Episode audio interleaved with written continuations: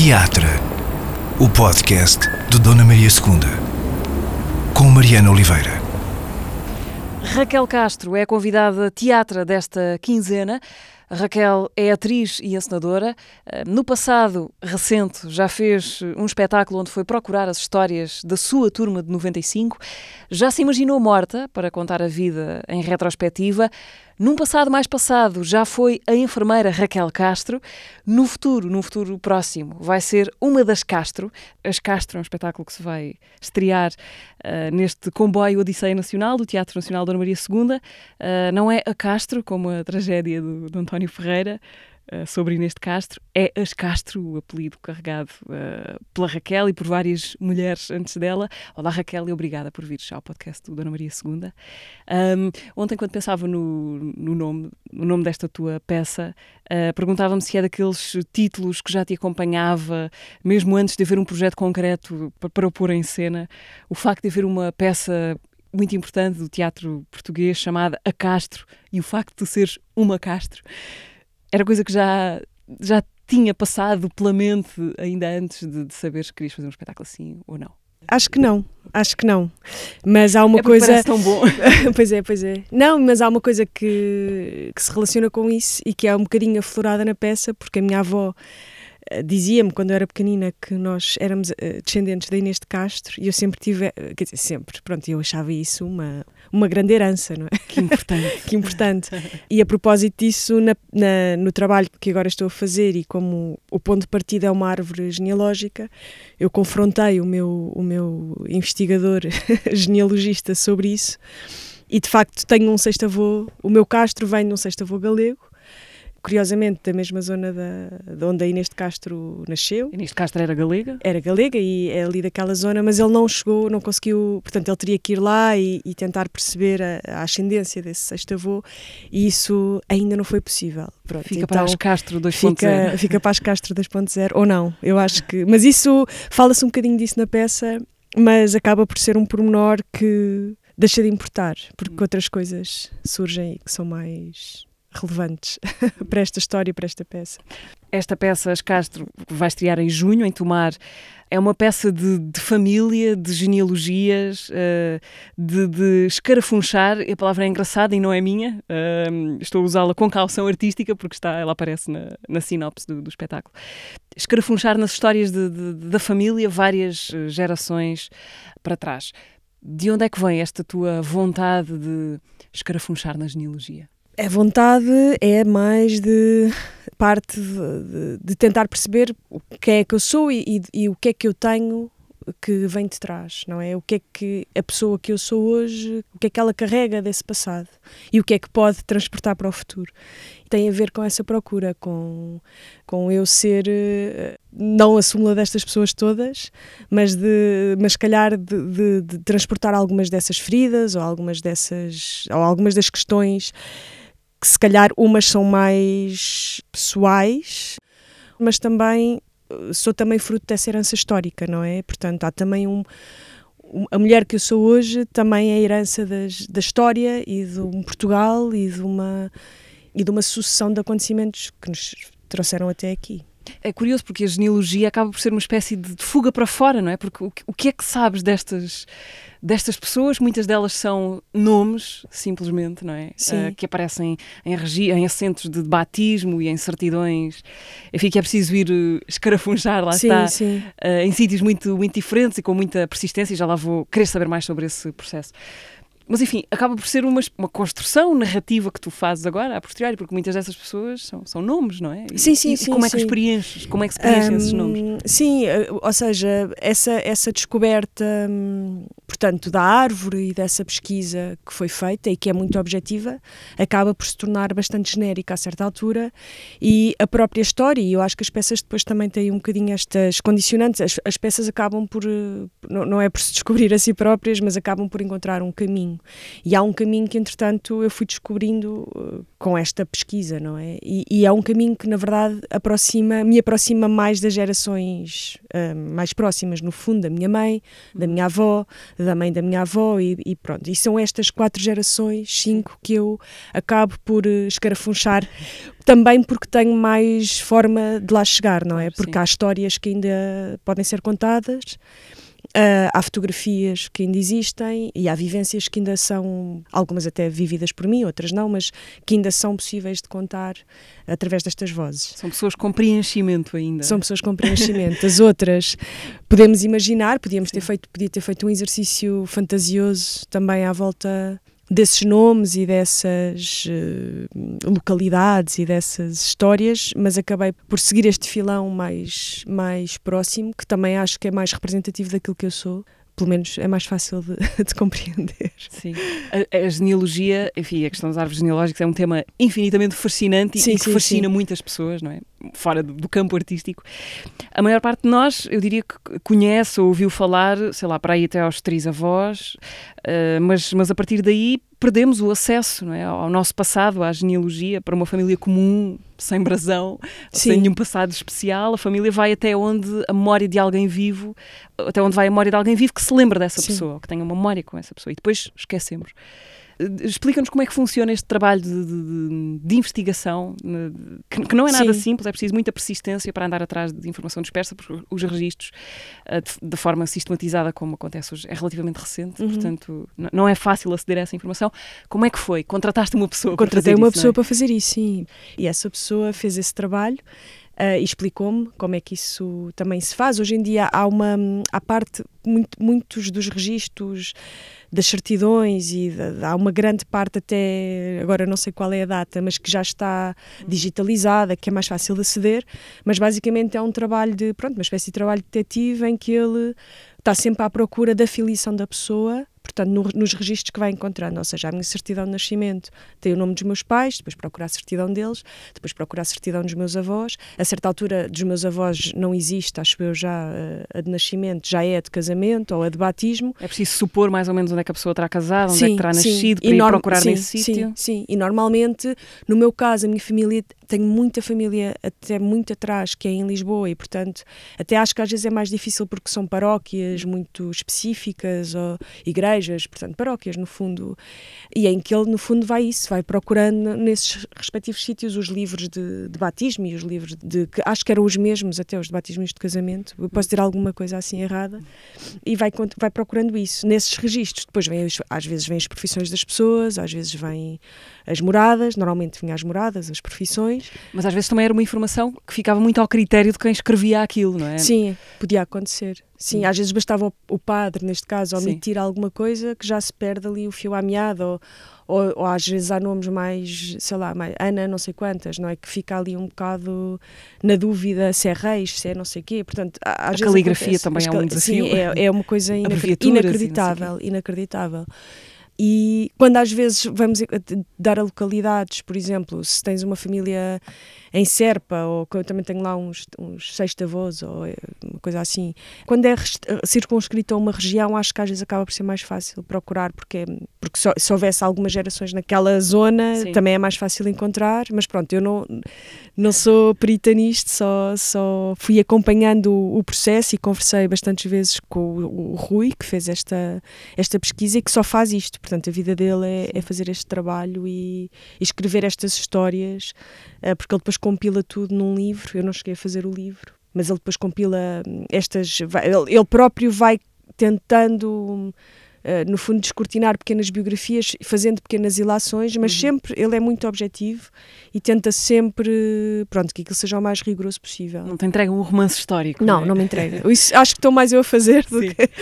O genealogista Rui é personagem no teu espetáculo.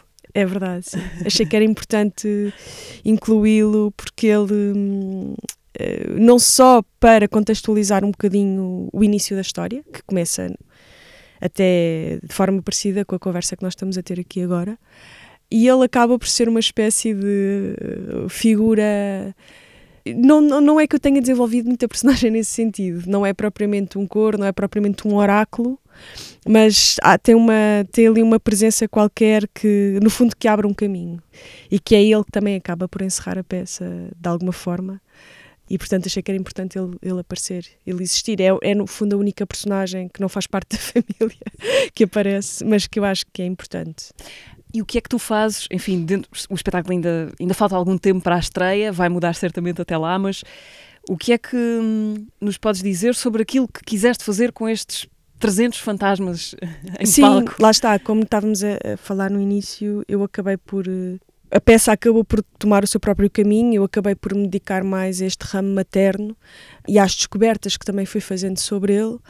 E depois houve, uma, houve um acontecimento importante que acabou também por se tornar muito importante, no fundo, na, na dramaturgia, que tem a ver com a situação da, da minha avó ainda, minha avó ainda está viva, mas está numa fase muito avançada da velhice de, pronto, e de um processo de fim de vida, e isso acabou por se tornar muito importante no momento da criação da dramaturgia.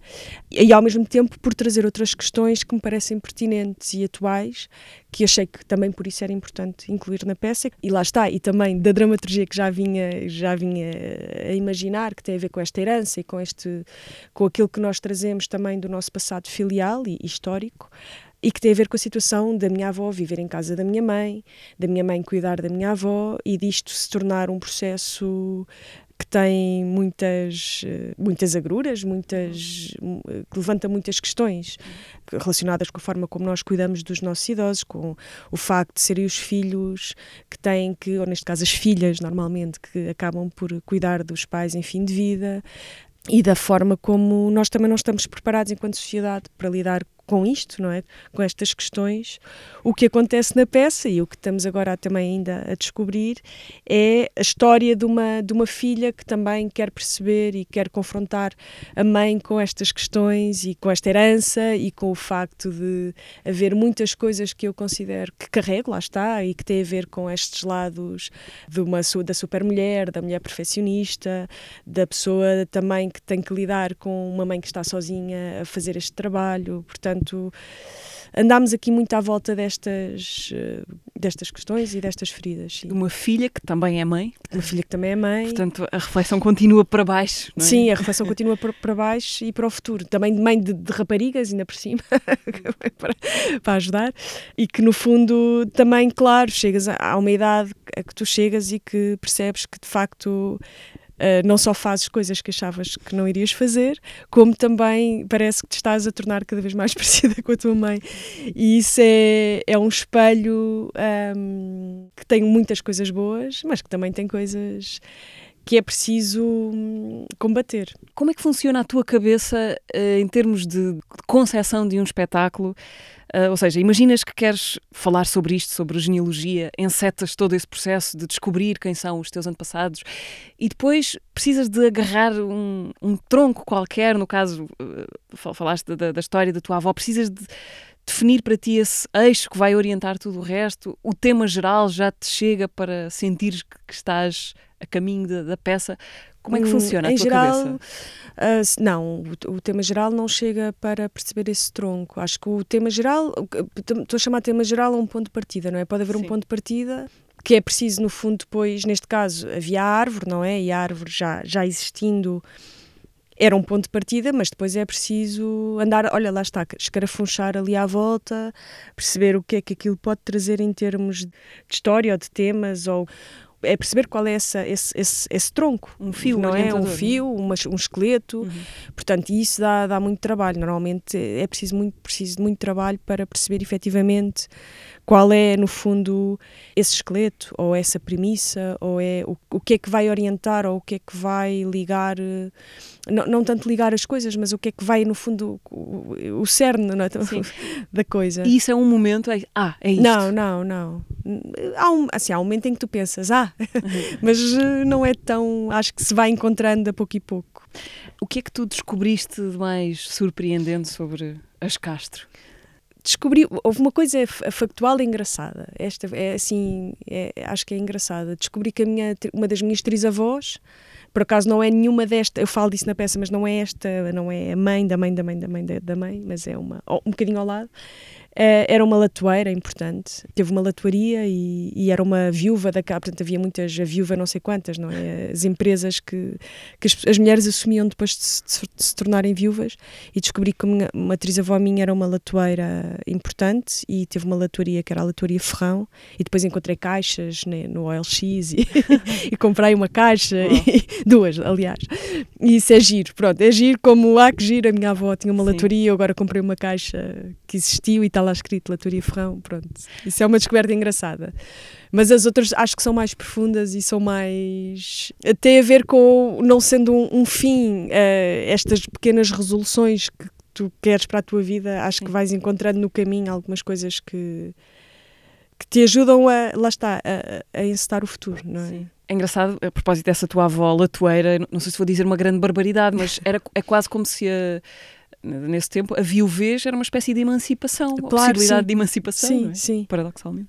Sim, embora lá está, e também falo disso na peça, ter encontrado esta avó e ter percebido é uma descoberta um bocadinho do genealogista e depois em confrontação com a minha avó, que a minha avó confirmou ainda que isso, que isso era verdade, mas não há nenhum registro de que ela seja essa pessoa, não é? Porque esse registro não vem ela nem sequer tem uma profissão associada à sua biografia, digamos assim. Mas os homens todos, o marido, os pais dela, ou os pais do marido, já não sei, também eram latoeiros, portanto...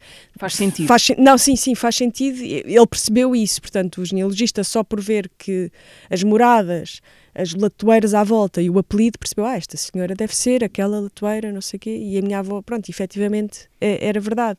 Mas é, é, estranho como é que, pronto, não chegou, não é assim tão longe no, no, tempo, não é? Não está assim tão atrás, mas eu não sabia isso.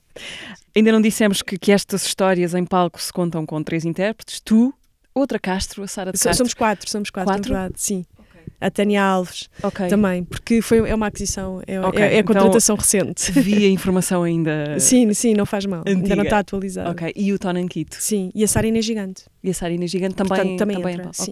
sim. Como é que chegaste a esta formação? uh, há coisas que não, que não têm muita lógica, ou a lógica às vezes é mais prática do que outras coisas, portanto eu tenho feito já fiz alguns solos, não é? Como a Turma 95, tu falaste, e, e fiz mais dois antes, antes, antes desses espetáculos que tu referiste.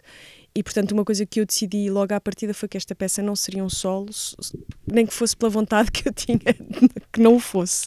Ou não seja, estar sozinha. não estar sozinha, sim. Acho que, acho que eu, eu vim para o teatro para estar com pessoas e, e, para estar em grupo e já me deparei com muitas situações em que de repente estou sozinha. e, e, no sentido de, pronto, passas muito tempo sozinha a trabalhar, passas muito tempo sozinha a fazer produção. Neste caso não, não, não é sempre assim, mas ao longo dos anos e fazer um espetáculo sozinha é giro e é interessante, mas também tem um lado um bocado penoso porque estás sozinho, é mais giro. Uhum. Pronto, eu gosto mais de estar com os outros, com outras pessoas. E neste caso decidi logo que queria ter dois intérpretes e achei que o Toné e a Sara de Castro para além de serem atores que eu admiro e que, com quem gosto de trabalhar ou, ou, gostava de continuar a trabalhar, já, já tinha trabalhado com eles, achei que havia aqui uma triangulação interessante hum, por termos uma idade mais ou menos próxima, em que eles podiam se calhar eventualmente fazer os meus pais ou fazer os meus avós, ou seja, brin uhum. brincar aqui um bocadinho com estas idades dentro da, daquilo de termos a mesma idade, digamos assim.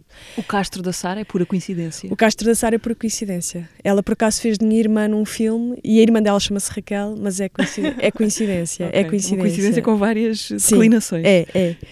Um, a Sara Inês Gigante, eu, na verdade, é a minha assistente hum, de encenação e faz apoio à criação, mas acabou por. Uh, começámos a ver que era necessário ver mais um corpo e o corpo dela era o que estava mais próximo e, ao mesmo tempo, era uma pessoa que podia fazer. Uh, representar a filha, neste caso, e sendo ela um bocadinho mais nova também fazia sentido. O Tona, no fundo, representa todos os homens, mas cada mulher é representada por uma mulher. Uh, ok, portanto diferente. são cinco Castro uh, sim, em sim, palco. são cinco Castro em palco. As Castro vai, vão entrar na Odisseia Nacional em junho, uh, a estreia é dia 16 de junho em Tomar e depois tem apresentações também em Oliveira do Bairro uhum. a 24. queria falar da Turma de 95, o espetáculo que tu fizeste há uns anos, 2019, Foi em 2019, 2019. Eh, um espetáculo em que, como que pediste emprestado um modelo de espetáculo que já, que já tinha sido feito pela companhia britânica Third Angel, uh, pegaste nesse guião, nesse modelo de espetáculo, para montar a tua própria história, a história uhum. da turma de, de 95. Esse espetáculo foi para ti o quê? É um exercício de, de nostalgia? Um, foi sobretudo isso? Foi sobretudo outra coisa? O que foi? Uh, esse espetáculo foi, foi muito importante, sim. A minha melhor amiga chamava-se Mariana Oliveira. A sério? A sério. A Mariana, sim. Um, Palavras dela neste.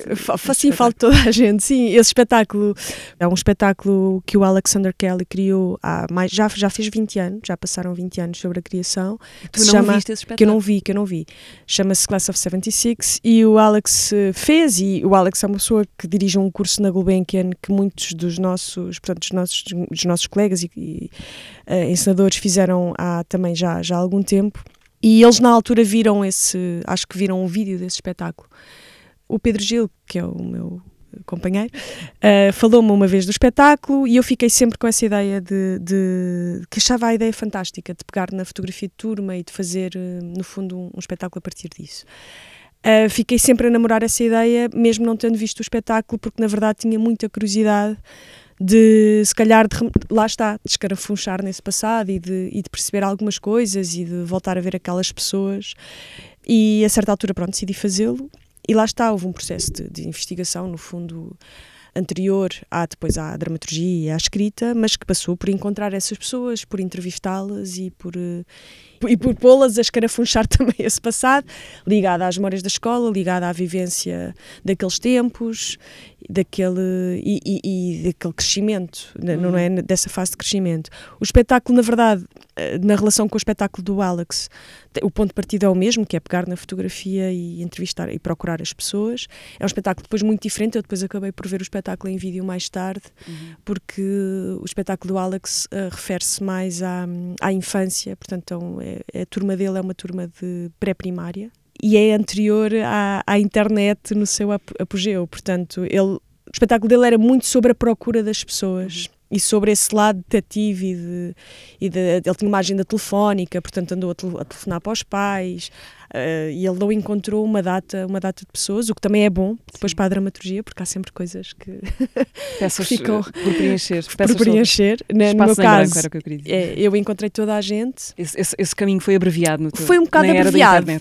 Foi um bocado abreviado, embora houvesse pessoas que eu tive dificuldade em encontrar Uh, mas acabei por conseguir encontrá-las todas, por conseguir estar duas horas a falar com elas, portanto foi, foi incrível. Foi, foi mesmo bom, pronto, foi mesmo um espetáculo que correu bem, porque hum, sendo um exercício de nostalgia também, acho que é um espetáculo que tem algum. Acho que tem um impacto forte nas pessoas, porque porque a fotografia está cheia de expectativa e de vida uhum. e crescer nos anos 80 foi crescer num, numa, numa época de tranches da, da União Europeia e de pontes Vasco da Gama e do Colombo e dessas coisas todas em que todos íamos eh, e, e estávamos num contexto muito privilegiado porque andava, era um colégio no centro de Lisboa, portanto onde as oportunidades existiam para todos ali, não é? Era, uma, era mesmo um meio muito, muito privilegiado mas na verdade a, vida depois encarrega-se de, de defraudar expectativas, confirmar outras. Confirmar, se calhar, algumas que não era expectável que se confirmassem, outras Sim. defraudar, outras que pareciam ser, eh, pareciam, não é, ter essa, esse futuro brilhante e luminoso portanto esse, esse, confronto com a realidade e com o passado e com, e com não é com o que é que nós somos agora e aquilo que achávamos que se calhar íamos ser é, é está cheio de eu ia dizer é duro, mas não, não é necessariamente duro, não é? Está é cheio dessa vida e do hum. que a vida depois também oferece, não é? Coisas boas, coisas más, coisas difíceis e tive muita sorte porque eles foram todos também, eles e elas, não é? Muito, muito generosos na forma como confiaram em mim Toda a gente aceitou? Toda a gente aceitou, sim. Eles também não sabiam bem ao que iam, não é? Ou seja, eles, eles, eles conversaram comigo e eu também depois acho que tive sensibilidade para, para utilizar aquilo que achava que, que, podia utilizar, não é? Tentei ter sempre bastante cuidado mas é isso, era um espetáculo, é um espetáculo em que não foi preciso inventar nada, portanto, foi só eh, não estragar o material. e um, o, o, Alex também encontrou um dispositivo mágico que depois acaba por servir o espetáculo e que eu também uso, portanto é o ponto de partida, esse dispositivo e um bocadinho a estrutura são as três coisas que eu tenho em comum com o espetáculo do Alex. Uh, também consegui trabalhar com ele, que era um, uma, uma, vontade que eu tinha muito grande, porque ele é uma pessoa muito sensível e também muito positiva na forma como encara o trabalho. E ele também, no fundo, ajudou-me a construir o espetáculo. Tivemos uma semana em residência já no, no, no momento final.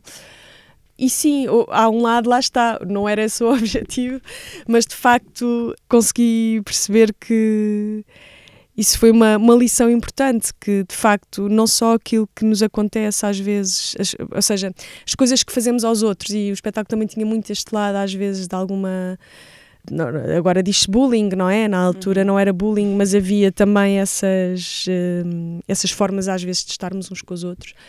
Mas não só a nossa versão da história não é a mesma única, portanto, uh, e a forma como nós a vivemos e as coisas que têm impacto em nós ou que as outras pessoas têm em nós, às vezes não, não, não é recíproco, não é? Às vezes as pessoas fazem coisas que têm um impacto gigante em nós e, e, e, a intenção delas até não, não era essa, ou até, neste caso, quando olhas muito para o passado, percebes que havia, houve coisas muito marcantes que se calhar eh, foram um episódio naquele dia, não é? Mas que, mas que tu recebes ou, ou tu entendeste como se fosse uma coisa repetida ou que, pronto. Uhum. A tua memória para esses episódios hum. particulares é, é boa? em 95, tu e os teus hum. colegas andavam no nono ano, portanto Sim, teriam 15 anos. 15 anos.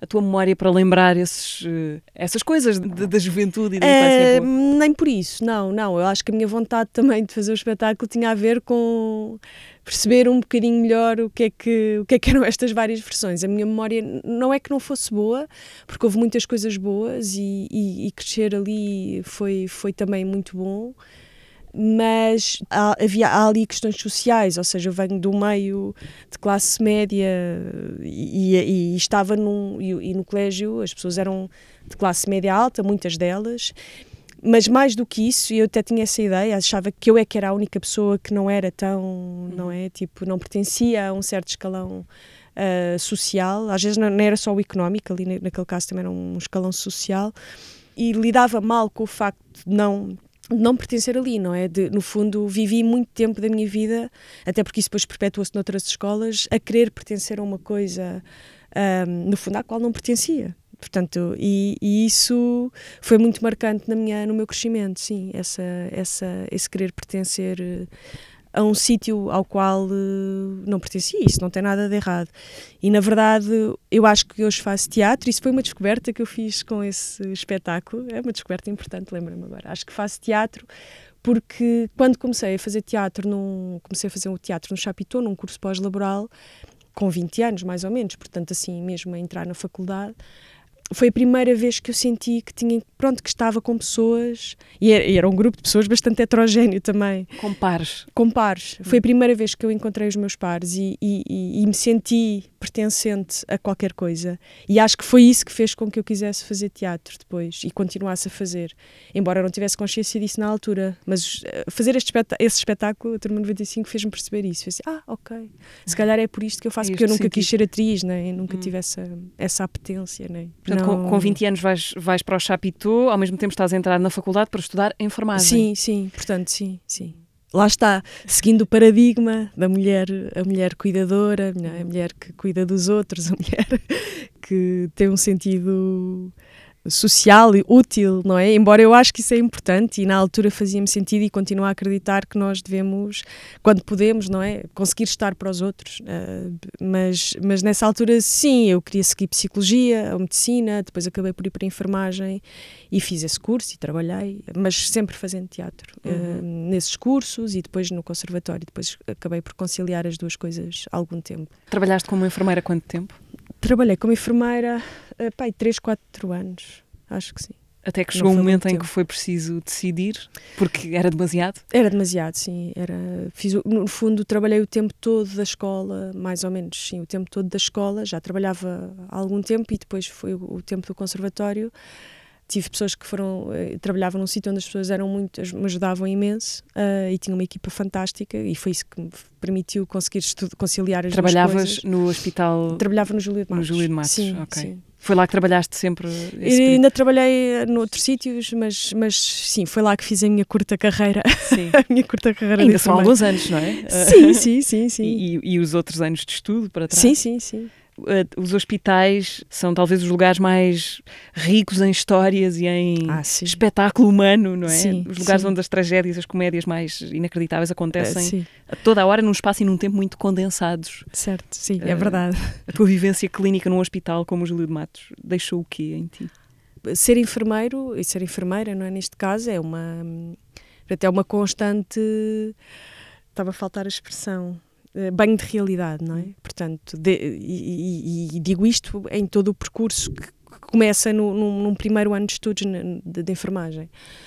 Deparas-te com realidades e com questões eh, de uma natureza, lá está, de, de humana que, que não imaginavas e fazes coisas que não imaginavas ser capaz de fazer, não é? De lidar com pessoas mortas ou lidar com situações duríssimas ou de dor de sofrimento que, que tens que estar apto para conseguir, não é? Dar a mão e, e- e fazer outras coisas que eu me lembro de, durante o curso, pensar, "Bem, que- tipo, como é que eu estou? Bem, ok.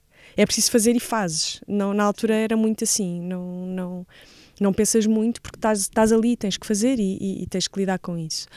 E portanto, isso é, acho que te dá é uma aprendizagem muito grande para a vida prática até e para uma série de coisas. No, no caso do, do Júlio de Matos, eh, trago muitas memórias e muita e, e também tinha as pessoas de quem eu cuidava ou de que, que estavam lá. Não, não, não havia uma rotatividade dos doentes como há num hospital mais geral, não é? Portanto, eu- há doentes que se, eu, que se eu encontrar na rua, já, já me aconteceu eh, encontrar uma, uma, uma utente na Avenida do Brasil que, que se lembrava de mim e tinha uma equipa fantástica. Portanto, era, era muito. eh, havia ali um, um companheirismo e uma entre, entre mim e as pessoas que trabalhavam comigo eh, muito grande, muito grande e, e também sou ainda amiga de algumas dessas pessoas, embora não, não, não, não convivamos muito hoje em dia. E há, uma, há mesmo uma tentativa de compreensão, não é? Do outro. É, é- é- são, são pessoas que lidam com. É um tipo de sofrimento muito diferente de um, de um sofrimento mais físico, não é? e são pessoas que muito sensíveis, portanto acho que acho que há essa hum, trago isso comigo, essa proximidade com o outro é uma coisa que me interessa. E o teatro consegue pôr-te nesse lugar que um hospital necessariamente tem, não é? Esse lugar extremo de sensibilidade e disposição eh, ao tal espetáculo humano de que falávamos. O teatro consegue ter, sendo ficção, consegue ter essa, essa força que a vida Eu tem? acho que tem, sim, acho que tem, acho que tem não só naquilo que se concebe, nesse lado artístico de tentarmos, não é, de escrever uma história ou de, ou de representar uma pessoa, não é, de tentar aproximar-nos a uma personagem, uma pessoa, de tentarmos representar outra pessoa, acho que precisamos mesmo de, de conseguir acolher essa humanidade ou de acolher esse lado ou de acolher hum, aquilo que o outro pode pensar ou o outro pode ser. Eh, mas também acho que isso para mim é uma coisa importante dentro daquilo que é um processo de, de trabalho, de, de ensaios ou de, de construção de uma equipa, eu valorizo muito o bem-estar das pessoas. E gosto muito que, de pensar que os meus processos podem ser eh, bons para os outros, ou seja, que aquilo foi um bom momento. Que, o que levamos não é, não é só o espetáculo, mas que aquele tempo que passamos juntos que, que é bom e que é profícuo artisticamente, mas também é profícuo humanamente e, e, e em termos de, de bem-estar. Eu gostava de falar de, de um outro espetáculo que fizeste, na verdade, muito pouco tempo depois da turma de 95, alguns meses, Sim, não é? Foram separados. Suspiras como quem se Suspiro lembra co- do te Sim, desses porque tempos. não foi uma boa, Uma boa opção. não foi uma boa opção. Sim. Uh, o espetáculo chama-se a morte de, chamou-se a morte de Raquel completa com este com as Castro e com a turma de 95 aquilo que eu vou chamar sem nenhuma autorização para isso mas uma trilogia autobiográfica não é? Ah, já há um passado antes, antes destes, por isso o meu primeiro espetáculo que eu fiz já é o primeiro, o primeiro, o primeiro bebê, que se chama Os Dias São Connosco, foi o primeiro espetáculo que eu fiz hum, e que eu também por acaso gosto muito, não vou agora dissertar sobre ele, mas na verdade, olhando para trás, e eu não penso muito nisto quando começo os processos ou, ou, tenho pontos de partida, eu acho que tenho gostado de andar a brincar com o tempo, não é? Hum. Olhar para, para trás, olhar para a frente, olhar para o passado, pensar o futuro, e isso tem acontecido, e nesse primeiro espetáculo isso também acontecia, porque no fundo fazia um vídeo, era uma espécie também de, tinha um ponto de partida que era um diário, e é um vídeo para a minha filha mais velha ver eh, quando for crescida, que era filmado com, com o público e é um espetáculo que eu gosto, ainda hoje gosto muito. Esse vídeo existe, esse não é? vídeo existe. E, portanto, sim, sim, é um projeto sim. em curso, é um vídeo para a tua filha ver quando tiver sim. Uh, quantos anos? É, 28, supostamente, 28. se conseguirmos aguentar. Uhum. Sim.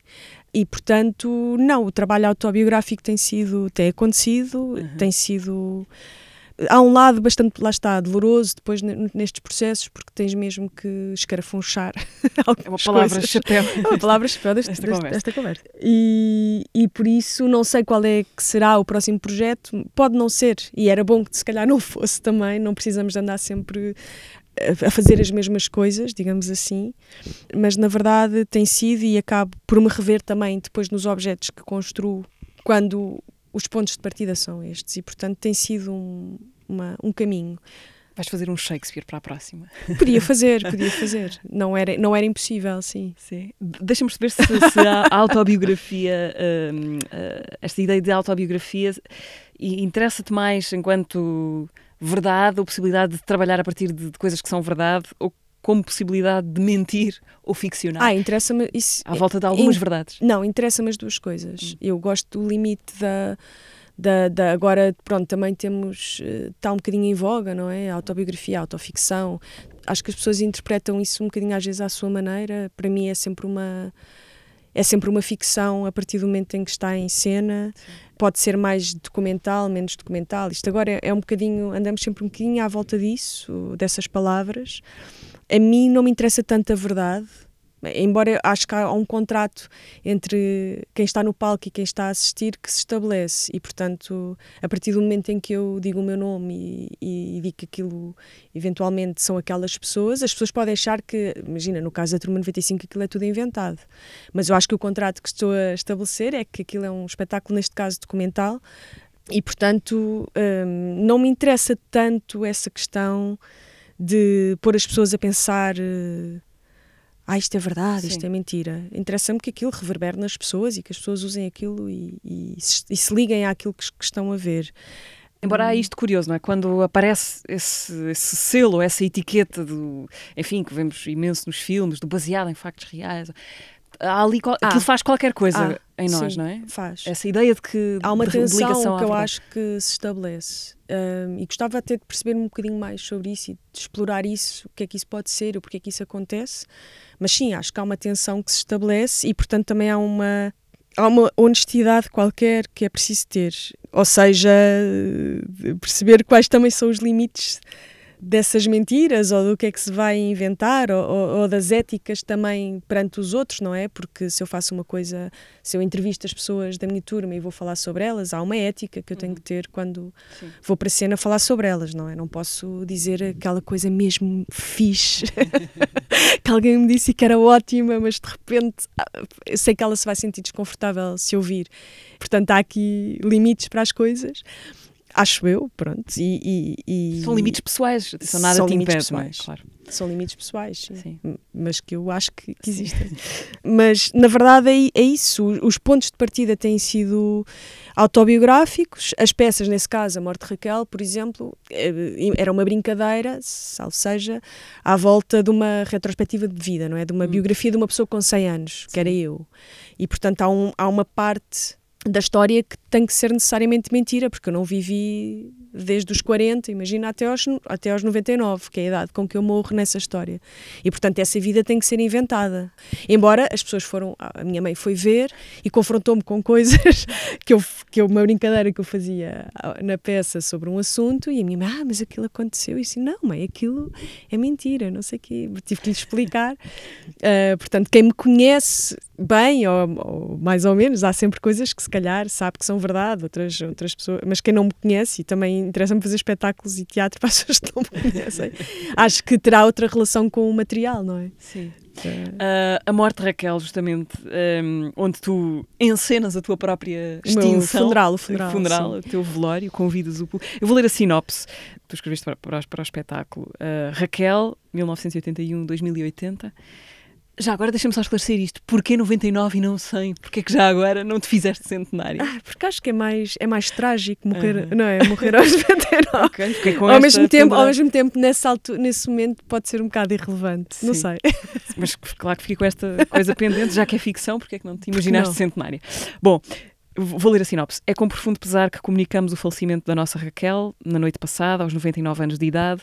A sua morte causa-nos uma enorme tristeza, mas as memórias que nos deixa são também razão de alegria por termos feito parte da grande aventura que foi a sua vida. Agradecemos todas as mensagens de conforto que temos recebido, etc, etc. Eh, eu ontem estava a ler isto e a sensação mais imediata foi de. Tu usaste agora a palavra brincadeira.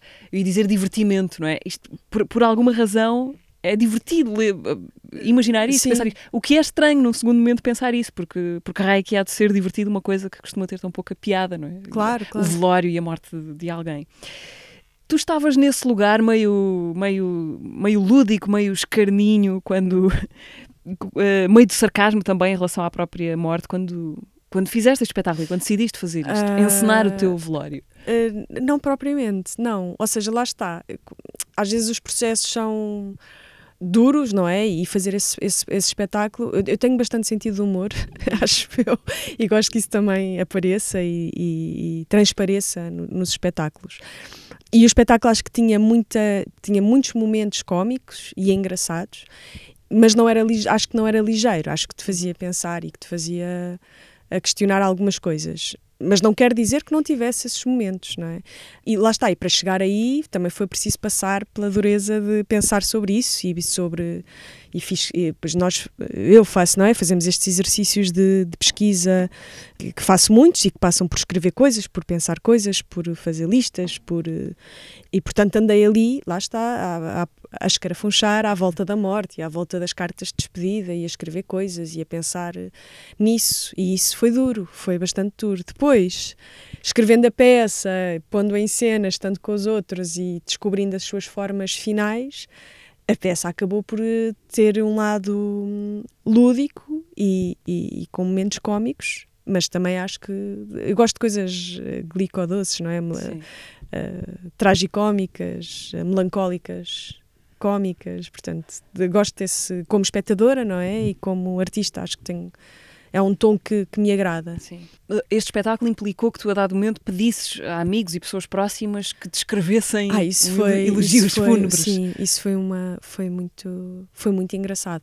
Às vezes essa peça foi foi, foi interrompida com a pandemia, portanto, essa ironia muito macabra também- aqui no meio disto. Foi, essa peça foi, pronto, foi um dos espetáculos cancelados, porque estávamos em cena mesmo quando começou em março, não é, de 2020, mas ainda fizemos alguns, felizmente, fizemos oito, acho Estreou em fevereiro e depois início Estreou de no- março. sim, e eh, depois fechou falta, tudo. não fizemos a última semana. Sim. E depois voltei a fazê-la no Porto, mas já, já me aconteceu lê-la em, em sessões de leitura para as quais fui convidada e com leitura com o público.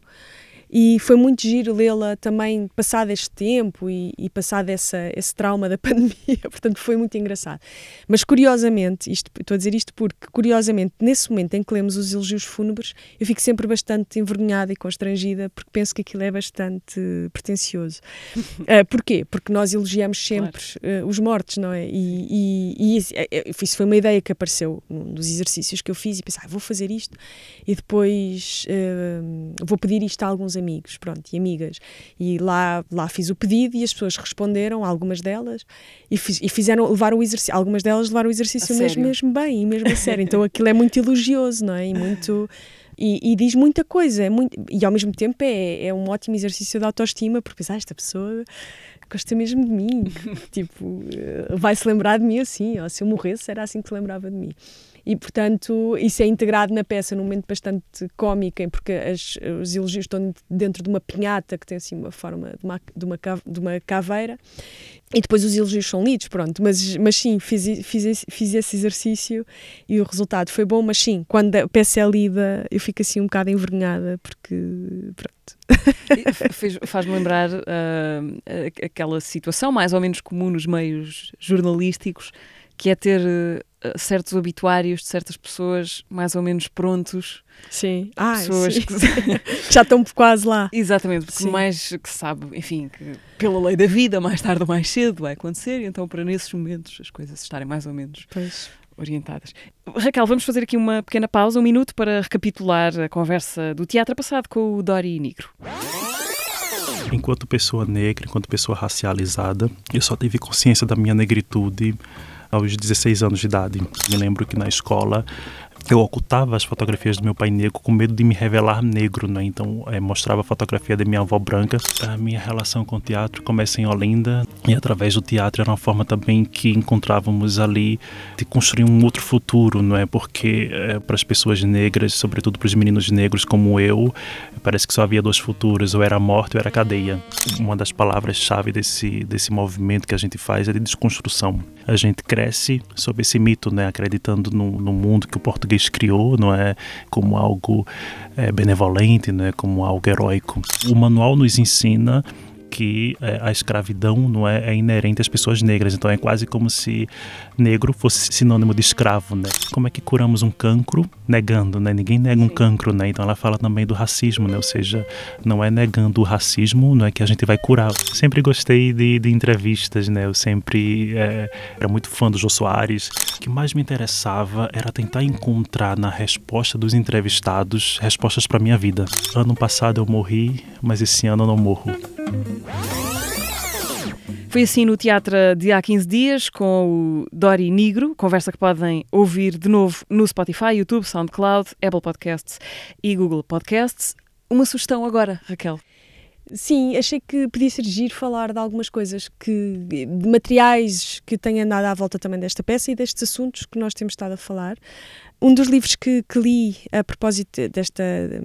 quando estava a fazer a pesquisa deste espetáculo, que foi uma, uma revelação imensa, pronto, a Annie Ernaux, que agora, como ganhou o Prémio Nobel, também temos visto os livros dela a serem reeditados ou editados.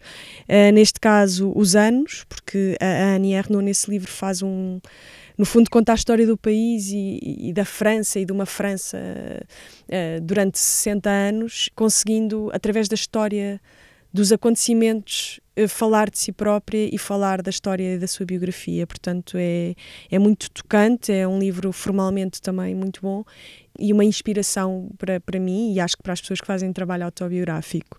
Também me lembrei de um livro que li há pouco tempo, que é o livro da Patrícia, que é um livro editado pela Ghost pelo David Alexandre Gagnon, que é um livro, estamos a falar disto da morte e da vida, e é um livro em que ele pega na, na um livro de autor, em que ele pega no, a Patrícia Almeida era, era a mulher dele, era fotógrafa, e ele fa, e morreu há pouco tempo, e ele faz um livro muito bonito com as fotografias dela e com o material que ela estava a preparar para fazer um livro sobre a sua história da fotografia, uhum. e faz um livro em que, em que, no fundo, celebra a vida dela, falando da sua morte. E um livro que chegou ontem, eu ainda não fui buscar, que é da Susana Moreira Marques, portanto, que eu vou ler agora, e que se chama Lenços Pretos, Chapéus de Palha e Brincos de Ouro. Em que, pelo que eu, porque eu li da sinopse, a Susana vai inspirar-se no livro da Maria Lamas, das Mulheres do Meu País, que vai ser também reeditado agora, supostamente, agora em abril. É um livro que a Maria Lamas escreveu em que percorria o país para retratar as mulheres do, do, do, país e que é um livro esgotadíssimo e que agora vai ser reeditado uhum. em fascículos, supostamente pelo público, em fascículos mensais, portanto é uma coisa importante. Uhum. E a Susana, voltando à Susana, fez um livro agora em que também parece que vai procurar as mulheres do passado, inspirada por este livro da da Maria Lamas. Uhum. E que eu, ao ler a sinopse do livro, pensei, ah, isto é parecidíssimo com o espetáculo que eu estou a fazer. Sim. Portanto, sai agora este mês, tipo, o meu chegou ontem, eu tenho que o ir buscar. Uh, Raquel, tenho para ti uma pergunta gravada por alguém que te é bastante próximo artisticamente, o Miguel Castro Caldas. Ah, uau! Uh, não sabia. Teu, teu, teu, teu, é, há sempre uma, uma pergunta não olha, sabia, de um fantasma que vem, ah, não, Miguel, não, que vem do além. Uh, mas vamos ouvir. Vamos ah, ouvir. Olá, Raquel. É muito difícil fazer uma pergunta assim fora de contexto, sem estar a olhar para ti, sem, sem ver as paredes que estão à tua volta. Portanto, imagina que eu estou assim no meio do universo, no meio do espaço, e é daí que eu, que eu estou a fazer uma pergunta. Eu, Eu estou a olhar para os planetas ao longe, estou a ver as estrelas, estou no meio do ar, no meio do espaço, não sei o que é que vai acontecer, não percebo nada do que está à minha volta. Como é que tu lidas com aquilo que não consegues explicar? Como é que tu lidas com, com aquilo para o qual não há resposta? Como é que tu como é que tu lidas com aquilo que não consegues controlar na tua vida? Ai, é quase comovente esta pergunta. É uma pergunta que dava, acho que dava tempo para outro podcast. Não sei se lido muito bem, na verdade. Ou seja, a minha espiritualidade Uh, não, não, terminou no momento em que eu saí dos salesianos, em que tive uma educação bastante católica e uma relação com o divino que era pelo menos mais regrada ou mais que tinha balizas, não é? E que tinha formas de contacto e rituais. E portanto acho que há um lado da minha vida que quase não é desligado, mas eh, que não sabe, que não tem respostas, não é? E que não sabe muito bem como lidar com o inexplicável Uh, não sei se isso com a idade também volta, mas acabei por ter uma vida bastante. levar a vida de uma forma, se calhar, um bocado pragmática e um bocado. Hum, a tentar, lá está, e voltamos a falar, se calhar é uma boa maneira de, de, encerrar isto, portanto, a tentar, neste momento acho que estou mais a tentar lidar com uh, não querer controlar tudo e com não querer ser tão perfeccionista e não querer delegar isso, uh, perpetuar isso no legado que estou a deixar às minhas filhas, mas sim de ser uma pessoa mais desprendida e mais em que não quero, que não quero ter o controle de tudo. Uh, mas é um caminho que, que tenho tentado desbravar da melhor forma. Para terminar, Raquel, eu gostava de lançar esta, este desafio, vá lá, se te fosse dada essa, esta hipótese, que pessoa da tua árvore genealógica é que gostavas de, de conhecer? Daqueles 300 que desenterraste, gostavas de estar frente a frente com qual?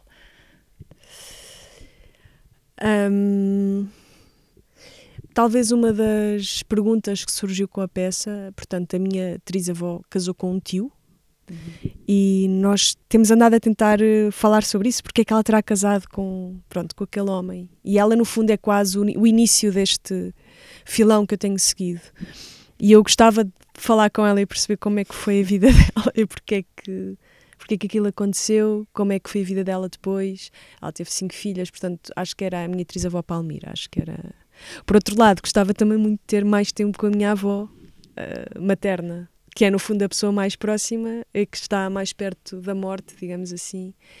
E acho que agora que ela está a desaparecer, era a pessoa com quem eu gostava de, se calhar, de conseguir privar mais tempo. Raquel, obrigada. Obrigada eu. Por esta conversa. A Raquel Castro foi convidada deste teatro. As Castro, o espetáculo vai estrear em junho, já não falta muito, em Tomar. O teatro, este e outros episódios estão disponíveis no Spotify, YouTube, SoundCloud, Apple e Google Podcasts. Encontramos-nos daqui a 15 dias.